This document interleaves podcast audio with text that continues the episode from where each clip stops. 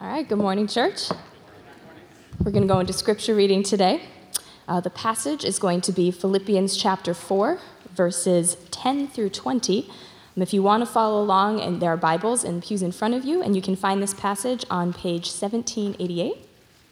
While you're turning there, we will also have AMA at the end of this service. So if you have any questions about what you've heard throughout the service, there will be a number somewhere on the screen that I have not memorized, and you can just text your question to that number.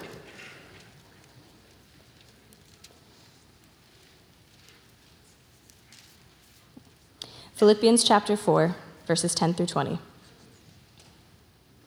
I rejoiced greatly in the Lord that at last you renewed your concern for me. Indeed, you were concerned, but you had no opportunity to show it. And I'm not saying this because I am in need, for I have learned to be content whatever the circumstances. I know what it is to be in need, and I know what it is to have plenty. I have learned the secret of being content in any and every situation whether well fed or hungry, whether living in plenty or in want. I can do all things through him who gives me strength. Yet it was good of you to share in my troubles. Moreover, as you Philippians know, in the early days of your acquaintance with the gospel, when I set out from Macedonia, not one church shared with me in the matter of giving and receiving, except you only. For even when I was in Thessalonica, you sent me aid, more than once when I was in need. Not that I desire your gifts what I desire is that more be credited to your account. I have received full payment and have more than enough. I am amply supplied now that I have received from Epaphroditus the gifts you sent. They are a fragrant offering, an acceptable sacrifice, pleasing to God. And my God will meet all your needs according to the riches of his glory in Christ Jesus. To our God and Father be glory forever and ever. Amen. Amen. Thanks, Becca. Hey, everyone. If you haven't been here, we're doing a series um, where we're finishing the book of Philippians in the Bible. It's like four pages there in the back if you looked it up. And we're also, because it's, chapter four talks about the local church, we're talking about our local church and like what we feel like we're called to be. And so I can see the excitement on your faces because we're going to talk about things like giving and generosity. Yay! Um, okay, the, I, I, think that the worship team did a really good job this morning laying out the gospel. The word gospel, if you're not familiar with it, is, is a translation word that means good news. The good news is that um, though we are made for glory and made to be the very instantiation of the presence of God in his physical creation, we sinned and broke our relationship with him. We're worse than we've ever dared dream, and we're more valuable and important to God than we'd ever dared hoped. And because God is gracious and generous, he chose to not just act in Christ in a way that could forgive our sins, but that could reverse the harms that we have done unto the ultimate good that he intended in the first place and beyond.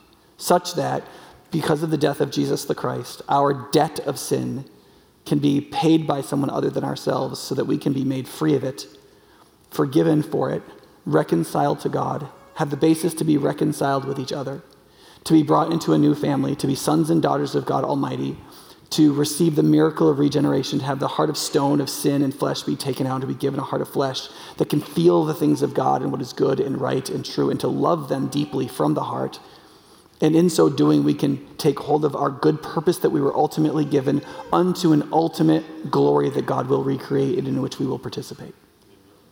That is offered freely at Christ's expense to us who are but beggars in its face. Okay, that is the good news. You can exchange every loss, every brokenness, every guilt in the death and resurrection of the Son of God for your ultimate salvation. And it's free. It is from the gift of the generosity of God Himself. You can receive it right now. If you haven't ever turned to God and acknowledged your sin and asked to simply receive His gift by simply believing, that's all that is done because everything else is freely given. And that God has always been like that. 700 years before Jesus came, when God was speaking about the time of this Messiah that would come, he said, Listen, all of you who are thirsty, come and drink. And everybody who's hungry, come and eat. I will give you the greatest wine and the best food. It was never to him just about you being evil and him forgiving you. so you didn't have to go to hell. It was always to heal you into his full son and daughters to become the maximum of what you were ever created to be for a destiny that you couldn't dare even imagine if you let your imagination dream. Do you understand? It is given freely and for us to receive and to revel in and to live in. And as the apostle uses the word many times in this book, rejoice. Right? So then, what are the followers of such a God like? What are the believers in such a God like? What are the sons and daughters of such a father like? You see, the, see where I'm going here? Right? Um, one of the things that the apostle says in this passage a couple of times is he talks about concern. He said, Listen, you guys have been concerned for me. One of the, one of the greatest fears for most human beings on planet Earth, it's very intense when you're like two or three days old. It's also pretty intense when you're like in junior high. And it really like is with you your whole life is the concern that nobody's going to be concerned about you. is anybody going to take care of you? Is anybody going to be there for you? Is anybody going to be part of your life? Is anybody going to are you going to matter to anybody? If you disappeared, would anybody notice you were gone? Like, like, do you matter? Does anybody care? Is there any concern directed at you? And why should there be? I mean, Psalm 8 says, right? God, what is mankind that you're mindful of us? You make, you make all the plans. I remember having a history professor in college where the first lecture, he did a bunch of math on the expansiveness of the universe. And he was like, look, it's this, it's like so big. You're like, some of you came in here thinking God cares about you. You got to get over that juvenile idea. And something this big, the idea that God cares about you, this tiny little speck in the expanse of history, and the expanse of the universe, is crazy, right? And like, yeah, there's only, only one thing in that whole universe that seems to have life on it. I mean, maybe there are some areas more specific of his concern than others. And maybe God's mind is so large that throughout all of time and all of space, he could care about every atom. Maybe you didn't read the Bible before you attacked the God of it right? Because other people have looked at the expanse and done all that same math and said, God is amazing. They came the complete opposite. It's like when the astronauts from America and the USSR went into space, and, and they one from the USSR said, I went into space and I saw no God there. And the American astronaut went up and they, he, he read the first verses of Genesis as a response to seeing space. Like what? Hmm. The generosity of God is not just you can have your sins forgiven. It starts with concern that the eye of God is on you, right? Now, if you believe that, it's still terrifying. But it's also the case, right? There's this place, right? How does the whole story of redemption start when you get to the book of Exodus, right? Like, like Moses is, has run from his responsibilities in Egypt. He's run from his people. He was in a place where he could have made a difference, and he murdered somebody, and then he left, right? And God says, what does he say to Moses? He says, I have heard the cry of my people. I am what? Concerned about them. Now you go. Right? The whole story starts with God's concern. Right? And if we receive the concern of God by believing the gospel, what happens is that concern doesn't just come into us, but it, flows through us and it comes out of us. And we start to be concerned about God's concerns right? And one of the reasons why Paul talks about this in chapter 4 is because he wants the Philippians to see that when he sees the concern of God in them, it makes him happy. Like 12 times, maybe, I can't remember the exact number off the top of my head right now, but in the book of Philippians, Paul said he rejoices over this, he rejoices over that, and let's all rejoice. I rejoice at this. This is the one place where he says, I rejoice greatly. Why is the thing that he's the most happy about that the Philippians sent him money? Because they did. That's what he's responding to here. He says, You know, you understand, it's not because I needed it. I didn't rejoice because I needed $50 and I got it, right? I rejoice because your, the physical gift of the money you sent me is a symbol of something. It's a symbol of your concern. You had that money to be concerned about yourself with, to spend on yourself. And instead of being concerned about yourself, you were more concerned about me. And the way I know you were more concerned about me is because you sent it to me. And he said, So when I received it, as your spiritual father in the faith, I rejoice not because I actually needed the money, but because it told me something about how you're doing spiritually. Right? And so one way to say this is, is that for us in the present is generosity is the fruit of the concern of Christ. Right? If you if you have taken in in faith the concern of Jesus for you, Jesus is concerned for you, right? And if you take that in in faith and you believe in him and you belong to Jesus and you're his disciple, right? Then that concern is going to come out of you. And one of the ways you know you've received Christ, and one of the ways I know, and the people around you know you've received Christ, is that the concern of Christ that comes into you is coming out of you. Right? Now, I want to talk about just, I'm going to talk about three um, fruits of that that are in this passage. And then I'm going to talk about some ways I think we are, and I want to do this as the church at High Point Church as concretely as possible. The first is, is that contentment um, is, the, is the fruit, right? One of the fruits of understanding the concern of Jesus for us is contentment. That is, that, that the leaky flesh is sealed with peace, right? A couple verses before this, Paul says, All these anxieties that you have, right? Don't submit to them, but take them to God in a certain kind of prayer I talked about that like two or three weeks ago in a sermon. You can listen to that if you haven't heard it. He says, and then your heart and your mind will be guarded by the peace of God. That is, something, something happens to us where the concern of Christ comes to us and resolves something in us so that we become actually content. Right? So this is the way he says it. He says, I great, rejoice greatly in the Lord that at last you renewed your concern for me. Indeed, you were concerned, but you had no opportunity to show it. I'm not saying this because I'm in need. I've learned to be content in whatever the circumstances, right? So we're all in circumstances of various kinds. And um, the question is in those circumstances and all the concerns that could come from them from below, so to speak, how do you feel? What is your inner life like, right?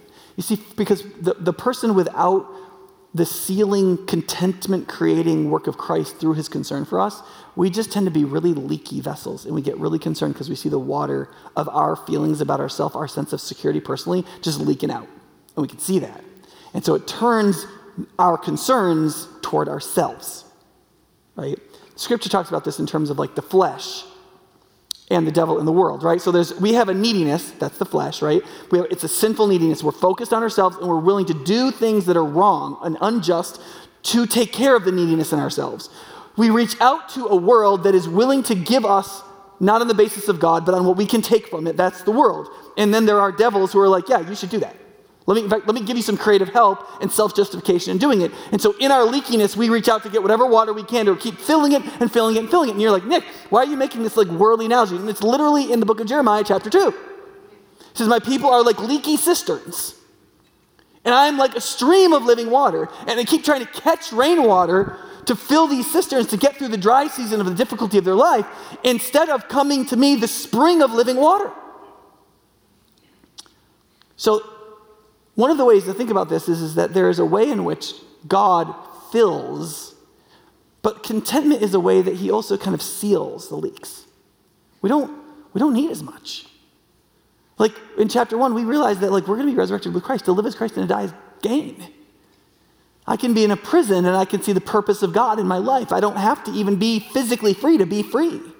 And I, whether I'm exalted or people treat me with respect, well, I belong to Jesus. I'm the son of the king. Like, fine. But if like I'm treated like less than a slave, Jesus, who was by the very nature God, took on the very nature of a servant and died the death of the cross. So I can, in myself, put away my vanity and I can really seek to treat other people better than myself, not because they are better than myself, but because Jesus will do it, I can do it too. His concerns are my concerns. But you see, that comes from a sense of peace, which he then like expounds on chapter three when he says, I'm in my union with Christ. I don't have to earn my own righteousness anymore, even. I've received a righteousness from Christ that's by faith. Right? And, and also because of that, I'm with Christ in his suffering and his, his dying and in his rising from the dead. Like I'm with Christ. I don't need all this stuff. And I don't need to justify myself, and I don't have to be wealthy, and I don't have to have an exotic vacation to feel like I had a good year. I just don't need any of it. I'm not leaking as bad. And so, because of it, I don't need your concern, right? Now, here's the interesting thing about it because there's a version of me that would have read that when I was 20, and I would have said, You see, that's exactly what I want to be like. Nobody has to love me, nobody has to care about me. If I believe in Jesus enough and I'm strong enough, I can be content in myself and with Jesus, and I don't need anybody, right? Sounds really emotionally healthy to you? Right? But notice how he starts the line. He says, I rejoice that you've renewed your concern for me. Do you see how open Paul's heart is also to be loved? His heart is really open to be loved too. He, he's not emotionally needy out of his anxiety, but as a human being, he also recognizes the, the, inherent good of receiving the concern of Christ from other people dear to him. And so he can receive love and give love, but not out of anxiety, but out of actually a non leaky contentment.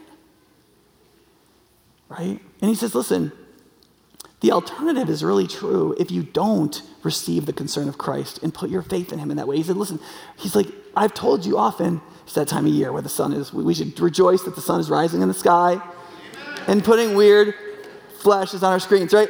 Uh, for I've been told before, announced even with tears, that many live as enemies of the cross of Christ. Their destiny is destruction, their God is their stomach, their glory is their shame. What produces such a depraved existence? What puts people in a frame of mind that they would grow into that shape emotionally and spiritually and mentally? And he says, their mind is on earthly things. That's the same word. Mind and concern, same word in Greek. Their concerns are on earthly things. Because their concerns are on earthly things, this is what happens to the rest of them. Their destiny is in their destruction because their citizenship is not in heaven. Their mind isn't on things above. Their, their mind's on things this earth, right? And because of that, their God is their stomach. Whatever they think will please them, whatever they feel needy about, they just go and take. But if you do that, you express yourself authentically like that, what that normally means is that you express yourself against the good of other people because you need to get what you want. And so you really are living to the idol or the God of your stomach or like whatever you believe you need. And so, therefore, and then you justify yourself in doing it because you're not going to feel like a bad person. You're going to say that like you're more authentic than anybody else, or you're more honest with yourself than anybody else, or you don't live according to the rules or the scripts of the culture. And so, your glory, that is how you boast about how you're a good person, is actually rooted in the thing that you should be most ashamed of. And the reason why those things happen is because ultimately, at your core, you're leaky. You have not experienced the contentment of Christ. And so you need, you need, you need, right? The leech has two daughters, the Proverbs say, give, give, they cry. It's never enough.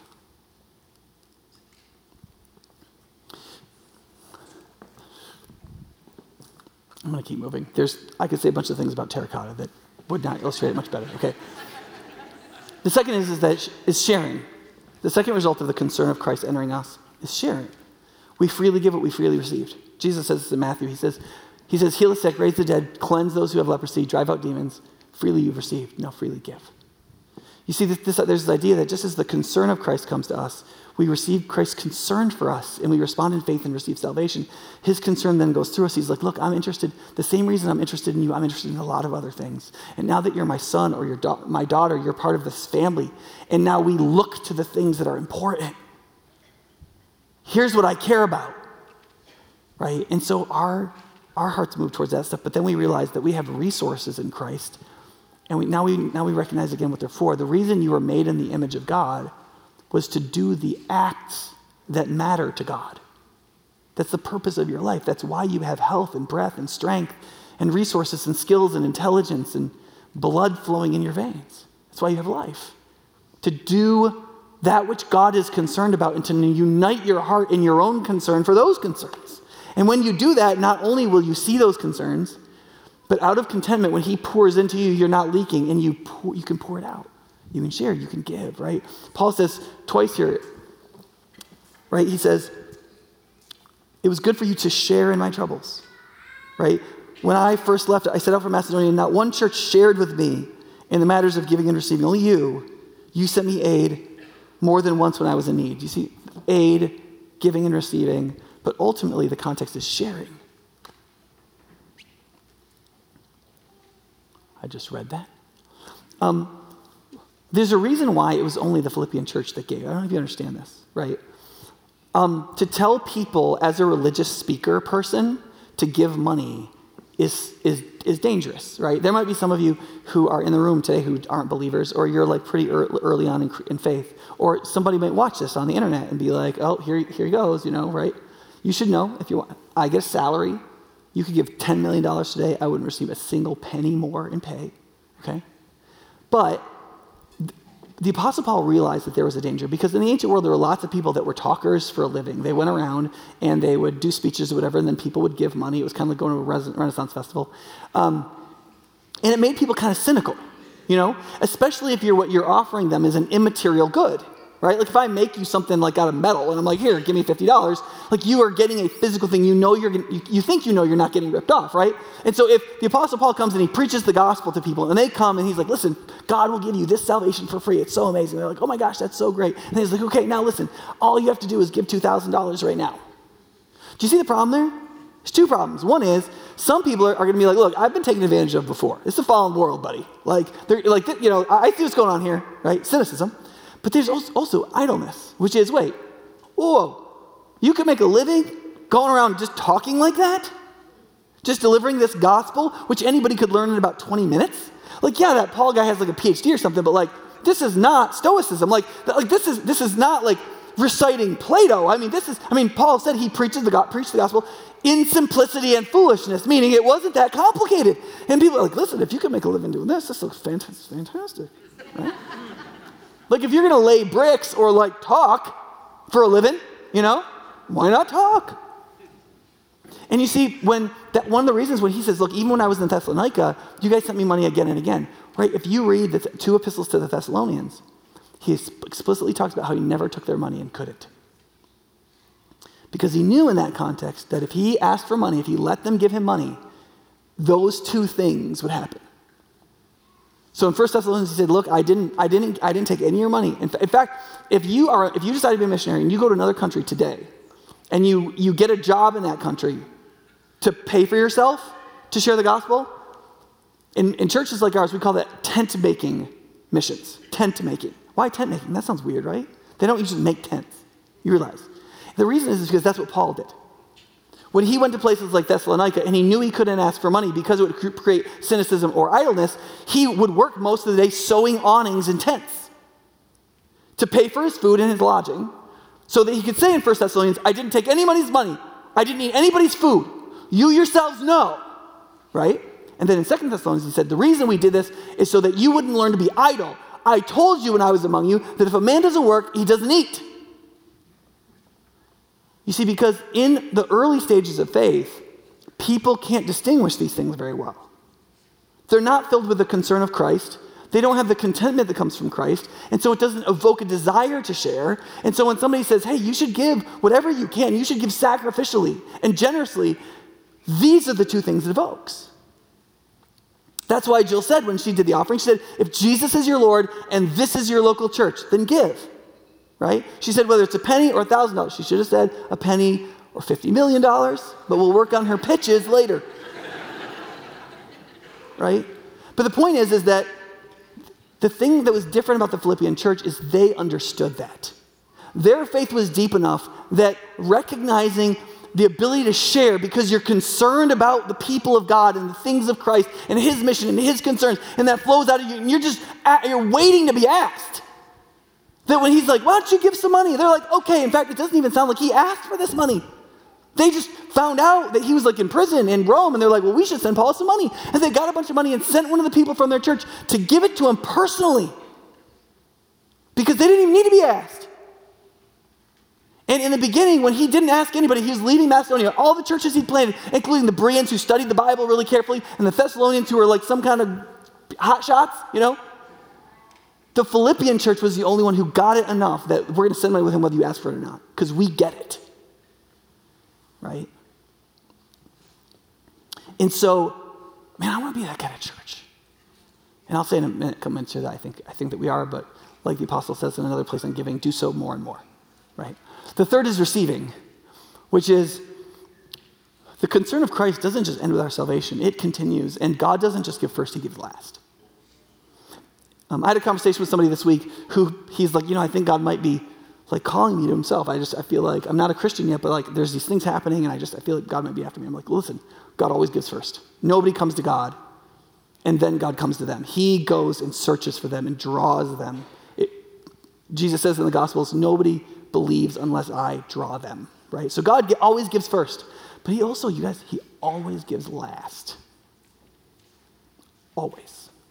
You can see this in this passage where Paul talks about the gift, and he's like, listen, he said, you know, I'm, I don't, I'm not really after a gift. I didn't even ask for a gift. But he said, what I am interested in is crediting to your account. Do you see what he's saying?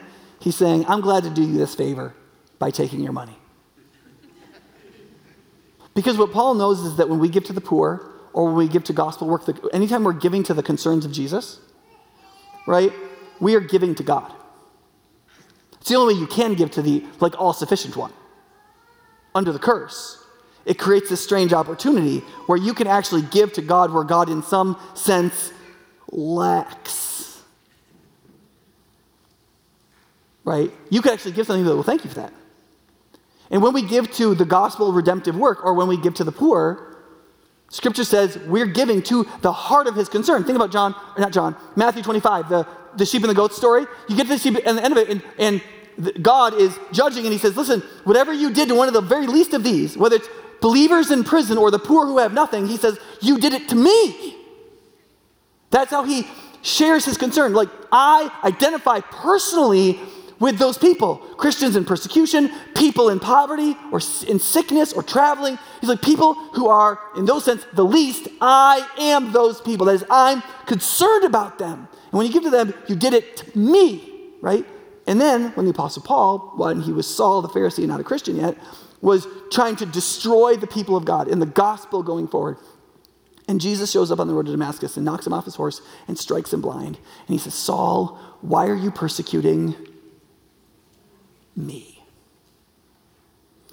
You see, Jesus identifies with his church because they're his children, his people, his blood bought ones. It says in Acts 20, when Saul becomes an apostle and leads the church, later on he says, Listen, you shepherd carefully the church of God. He's talking to the elders at Ephesus, who Jesus bought with his own blood. Talk about concern, right? Jesus says, You're not persecuting the church or the people of the way or this heretical group of Jews. You're persecuting me. They are the object of my concern. And so when we give, we're giving to God, and He doesn't just give first, He gives last.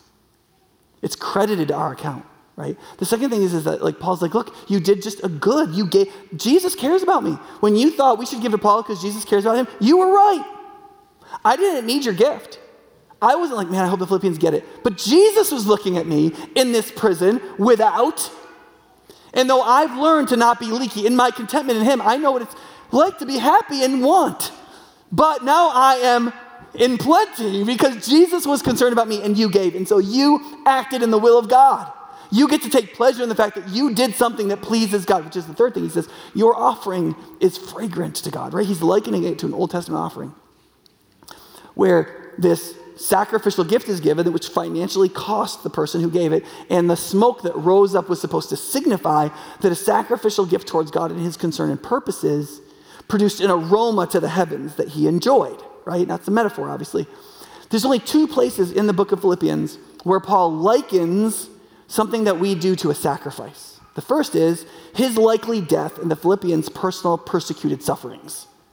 He says, Listen, even if I'm like a drink offering being poured out on the sacrifice and service in your faith, I rejoice. So he's saying, If the Romans behead me and the blood pours out of my neck like pouring a pitcher of wine, I picture it spiritually as you being God's sacrifice on the altar, like the broken and cut up lamb that's being burned. And then the fellowship offering or the drink offering was poured onto that, and the two mingled together as they burned up to God in this beautiful sacrifice of praise to Him. And He said, I think of my death as contributing to your sufferings, and that together producing this aroma to God of our devotion to Him and His concern, of us both witnessing and being testifiers of the truth, even to those who might now hate it. Maybe they'll turn, right? Since that is a beautiful thing to God. And then here, your concern for me and my concern for you. That in the gospel and in Christ, in whatever circumstances we're in, that we love each other enough that you wanted to share you wanted to give and that I can receive and that together we belong. He said, that's like a sacrifice burning up an aroma to God. He smells it like a perfume. It's beautiful to him. Right? And then the last thing he says is, he says, listen, my God will meet all of your needs according to the riches of the glory of Christ Jesus, right? Now, I want you to understand what he does not say. He does not say, my God will make you rich in proportion to the riches of Christ Jesus. No, that's not what he says. And there's a reason why that's not the case, okay? And I'm to say something, and this might hurt your feelings, okay? If I haven't hurt your feelings already, you're supposed to get at least one for your money at High Point every week, okay? if God, if we were all faithful to God, and in blessing, God made us all physically rich, okay? Probably two thirds of us would go to hell. Okay? Because the Bible teaches that though money is an inherent good, it is one of the most corrupting realities that there is because it can function like a god because it's liquid. You can use it for anything. And if you really are a pretty leaky vessel still, and now you have access to all the things the world offers because you can just buy them, the corrupting power of that on you is profound. It's very, very, very difficult for ample finances not to corrupt us. So be very careful about how you want to be blessed. Scripture teaches, right? But it's also partly because the gift he's giving us is contentment in Christ. If that contentment is sealing up the leaks, and if we pour out and sharing what we have anyway, what does it really matter how much you get? You're just going to splash somebody with it. You understand? Like, it's not an issue. And if you are really adoring Christ, and if you love his brothers and sisters in the body, and if you can see the purpose of God right in front of you to relish in the things that you do day in and day out, if you can, if you can love all those things that we were meant to love, it, your income will be almost irrelevant. And it turns out all of your needs may be in what other people would consider profound want. Because if you can be content in any and every circumstance, Jesus can take care of all of your needs very leanly. Does that make sense? But he does say God gives last. And he does include giving in this life. Right? Peter said, right, like about Jesus said something about rich men we won't get into right now. Peter's like, look, we left everything for you. We have left everything. And Jesus says, You won't fail to receive a hundred times back of brothers and sisters, mothers and fathers in this life and in the world to come, eternal life. And so there is a way in which God pays us back, He gives to us in this life. But in the context of the scripture, it's almost never financial. Partly because, listen, I want you to listen to this, okay? Some of you are going to think this is a religious cop out, and you're wrong. You just don't get it yet. You're not mature enough, and that's fine. But don't be real confident in your dismissal of it. Money is the least valuable thing he could give us in blessing. Don't you get it? Like, he could give us money, and he will give you money. I'm, I'm, I'm, sure some of God's blessing for some of us in this room will include money, okay?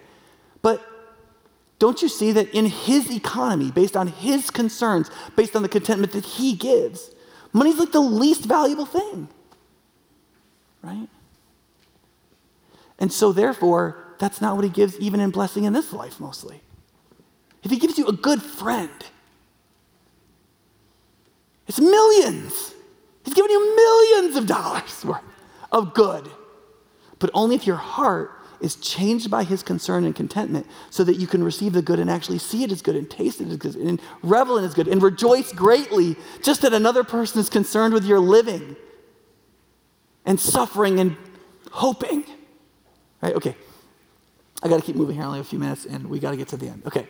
So the reward is proportional. Read those verses. I'm not going to get into that right now. Okay. Five things about High Point Church. One, we are generous. We are going to be a generous church. We are not going to be a matching church or a taking church. Okay, listen. There are a lot of people in this world who think that they're smart because they can cheat the system. And, and listen, I'm not just talking about poor people. You're like, you're beat up on poor people. No, I'm not. There are people in every class of people who are takers. There are poor people who are takers. There are middle class people whose jobs really are them moving papers around and they're not really producing much value for anyone, but they got themselves a little shtick and they defend it very carefully in their little bureaucracy and they're like, I'm gonna get my little six figures, right? And those people are takers. And there are wealthy people who are not investing in such a way as to produce good while as to produce surplus in the working of that economy, but they are like becoming rent seekers and owning things and keeping other people from owning things so that they have to give to those people. Think Mr. Potter in It's a Wonderful Life. But, there, but it's not just takers. There's some of us who will be like, I'm not a taker. Okay, but you're a matcher, which is your giving and receiving is political, right? If you give on a level of five, I'll give to you on a level of five. Right? There are some of you that, like, if I, if I say, listen, my wife and I are going to give $3,000 to this thing we're doing, and you'll be like, okay, well, next going to give. So, and like, the reason pastors do that is because most of the people in churches aren't givers, they're matchers. So if I can like make you know that everybody in the church is going to give a gift, right? That's why you do campaigns, right? Then you're like, well, if they're going to give and they're going to give and they're going to give, and then you get like some real generous people in your church to say what they're going to give. Well, you know, you know, Sarah and I are going to give this much, and then people are like, oh, I guess if Sarah's going to give that much, then we should do something, right? And so then, like, what happens is all these Christians that are really supposed to be generous, who are really just matchers, because they don't want to feel guilty, they give their match, recognizing that they're going to get paid back with a certain kind of value, right? We're not, we're not supposed to be matchers. We're supposed to be givers from the heart because in the contentment of Jesus, we're sealed up. And whatever He pours in, we can splash out. And that's our life. We're happy to do it. We're looking for opportunities to do it. We want to do it. And friends, listen, I feel like this church is, there's so many of you who are like that in this church. Um, almost every pastor I know during COVID, they were like, How am I going to pay the bills? And are we going to have to close the church? And I always tell the story. I was like, listen, we just decided to cap it. We cut some expenses, we capped our budget, and then I just told the church, whatever you give over this amount of money, we will give away. And our giving has never gone up faster than when we said that. Now, it's partly because most of y'all work at computers and you still had your jobs during COVID and you felt terrible for people who didn't. But that's good because you were concerned about other people. That's not bad, right? And, and good for you for having a job that will hurt your back. But like, and your eyes and your, and, and your, and you're. Yeah. I do too. I'm like this all day. Okay. But the, the point, do you see the point? The point is that um, I was so proud of that. And I still am proud of this church because when I say, hey, let's be concerned about this thing, people go, yeah. And they give, right? And I think that that's really exciting. And I want to see us do it more and more. I want to see us keep thinking about the concerns of Jesus, right? I'll get into that in just a second. But here's what I want to say this too. Some of you are at High Point Church, and you love hearing stories like that, but you actually aren't really personally participating in the generosity. You love hearing it, but you aren't really sacrificially giving to be part of it. And I'm not telling you that you have to. I'm just telling you stop taking pleasure in it if you're not part of it. Because it's dishonest for you. It's bad for you. I don't need your money. God doesn't need your money. This church doesn't need your money, okay? We'll do you a favor by receiving your gift. But if you're not participating, don't allow yourself to say, oh, I was part of that. That's so great, because you weren't part of it. And you, then just think about what you want to be and where you want to be. But listen, it's, and it's okay if you're not in a generous place right now. And some of you are like, look, I, like, I just don't have any money. That's fine. Generosity is not just financial giving. It's any way the concern of Christ comes out of us, where we use anything that we have in our humanity for the good of others to bring about a resolution of God's concerns. That can be time, it can be skills, it can be just listening to people, it can just be saying a statement of encouragement, it can be not yelling at a kid who's being annoying in the kids' hallway. Like there's a lot of ways to do it. Let me give you one simple way, right? Our church is getting full at first service, it's not full at second service. You could serve like 700 people if you're able to come to church at second service. For some of you, that would be kind of a generous sacrifice because you'd rather come first service, especially during the summer, you know? But it would really help us reach more people if some of you went to second service. Like, you don't have to give another penny to serve and to give in that way, right? Okay, next thing. I gotta go quick because I only got a couple minutes here. Oh, okay. Two, uh, we need to be a church that's passionately disinterested. That is, we give to the concerns of Christ, not our own. When I was in seminary, my, my seminary professor said, in the book of Job, what we see is the presence of disinterested devotion to God. And I said, Professor, sir, isn't that an oxymoron? What is disinterested passion? I don't think my wife wants that. and he said, You don't know what the word means. The word disinterested doesn't mean you're not interested. Disinterested means you don't put your interests in front of other people's interests. If there are four of us and somebody gives us a chocolate chip cookie and I'm supposed to divide it, the disinterested way to divide it is to divide it perfectly in 25% fourths, rather than to try to get myself 35%. Right? Now think about this. If we are a church that for whatever reason we have fairly educated people, oftentimes people who are like we very rarely give benevolence money to people in our own church, for example. Right? We're mostly surplus people who at least pretend to have our lives together, right? Yet we still need to start a healing ministry. So are we being honest with ourselves? Okay? So where where does the surplus go? Like if we, right, and do we say, well, High Point Church needs new carpet? So that's where it goes. Or do we go, if Jesus is the commanding officer of the church, He is the head of the body of Christ, and he sees the whole city and the whole world. And every dollar that we give at High Point Church is his money. Then what's the question we ask ourselves? Do we ask ourselves, what would make High Point Church nicer? It's not actually the question we ask. The question we ask is, Commanding Officer Jesus, where do you want this money to go? Which is why we still have this carpet, and the Faith Place owns their own building. Because that $90,000 would have been a great start on our carpet. We just got the bids in this last week. 550 to 800 something thousand dollars, okay? It like just about broke my soul because we're within a year of paying off our mortgage. And I was like, we're gonna be like a mortgage free church. It's like, no, you're not. Not really. But we're gonna do some stuff for the next generation because we're gonna be generous with the four year olds so that when we're in, they're in our shoes, we took care of a bunch of this stuff for them. You know what I mean? Because it's not about us, right? And so, like some of these decisions we make, the like the fifteen thousand dollars we gave to the to the food pantry and the ministry um, of End Times Ministry, we're, we're helping them save for the down payment so they can own their own building right? Instead of doing stuff around here. Like, I don't know if you've seen the cracks in the paint over here that I alerted some of our staff to. Like, we're not, we, we could just hire another grounds person, get all that nice cleaned up, right?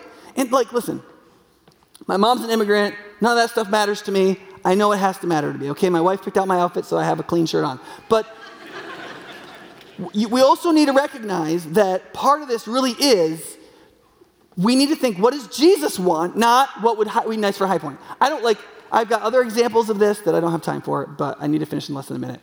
Um, we're investing. You need to think of our giving and your giving. High Point Church is a capital investment firm for heaven, right? We're investing, right? Which means we need to be careful about what we give money to, and also we need to realize that the only way you can make an investment in your eternal future is by giving, right? The last is, is that giving to Christ's concerns is worship, right? Listen, um, the energy you expended to sing three worship songs so far is worth about as much as the energy and sacrifice as it took to expend those three worship songs out of your lungs.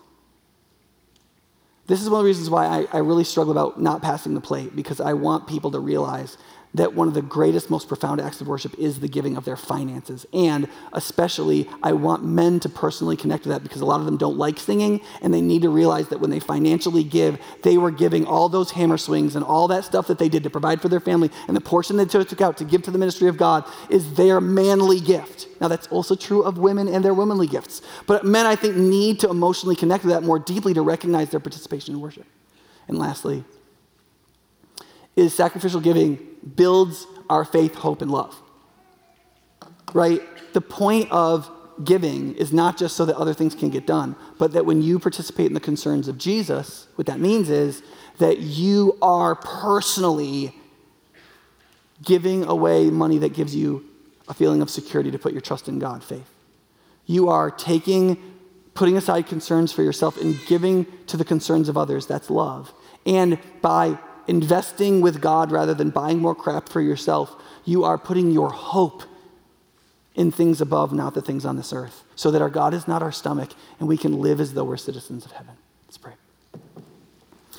Okay, Lord, you know I have more to say, and people didn't have more to hear, and um, we know that the subject is really close to your heart. You're a giving God, and we want to be as generous as Jesus, and we have no idea what that means or what that costs. And we pray that you would make us a people that are very industrious, that we're not idle, and that that would produce wealth.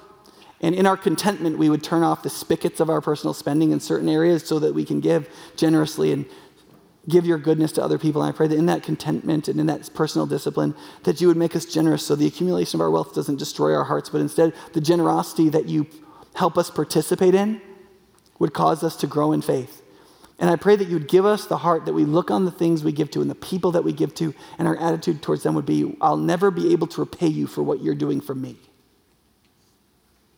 Because we know that what we give to them, you're crediting to our account. And we know that if we, we sow generously, we're going to reap generously. And you, you will give us very little that is so inconsequential and worthless as money. But your blessings are, are, are the, of the greatest value.